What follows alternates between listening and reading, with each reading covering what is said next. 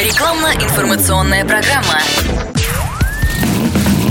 Под капотом. Лайфхаки от компании «Супротек». С вами Кирилл Манжула. Здравия желаю.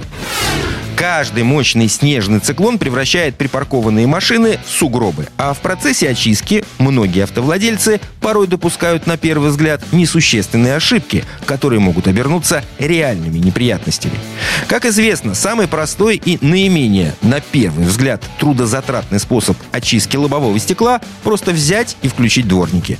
За несколько взмахов они в состоянии раскидать снежную массу. Но, во-первых, они могут оказаться приморожены к лобовухе, что создает неиллюзорную вероятность получить сгоревший моторчик их привода. Во-вторых, снега бывает слишком много, столько, что мощности очистителя не хватает для того, чтобы сдвинуть с места такой груз.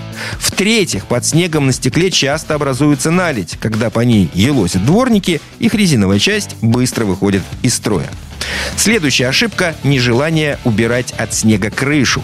Через некоторое время после начала поездки салон прогревается, и потеплевший потолок заставляет подтаивать фундамент снежной шапки. В итоге при очередном, даже небольшом торможении она может неожиданно съехать на лобовое стекло, полностью перекрыв водителю обзор. Тут уж и до аварии рукой подать.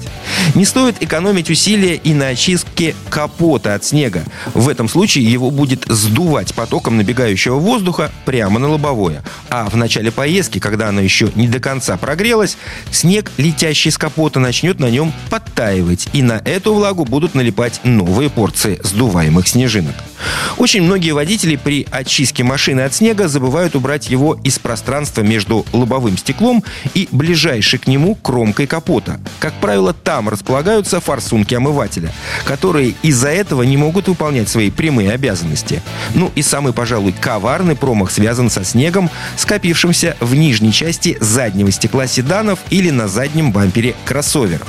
Если его оттуда не убрать, при первом же открывании багажника четырехдверки порция белой дряни окажется внутри, упав в зазор между крышей и кромкой корпуса. А слежавшийся и порой смерзшийся на заднем бампере СУВ сугробчик превратится в проблему в момент, когда вы захотите открыть пятую дверь, а она не даст этого сделать.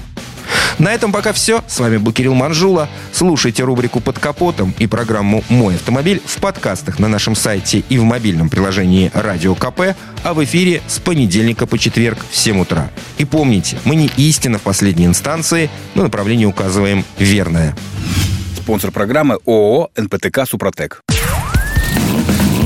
Под капотом. Лайфхаки от компании «Супротек».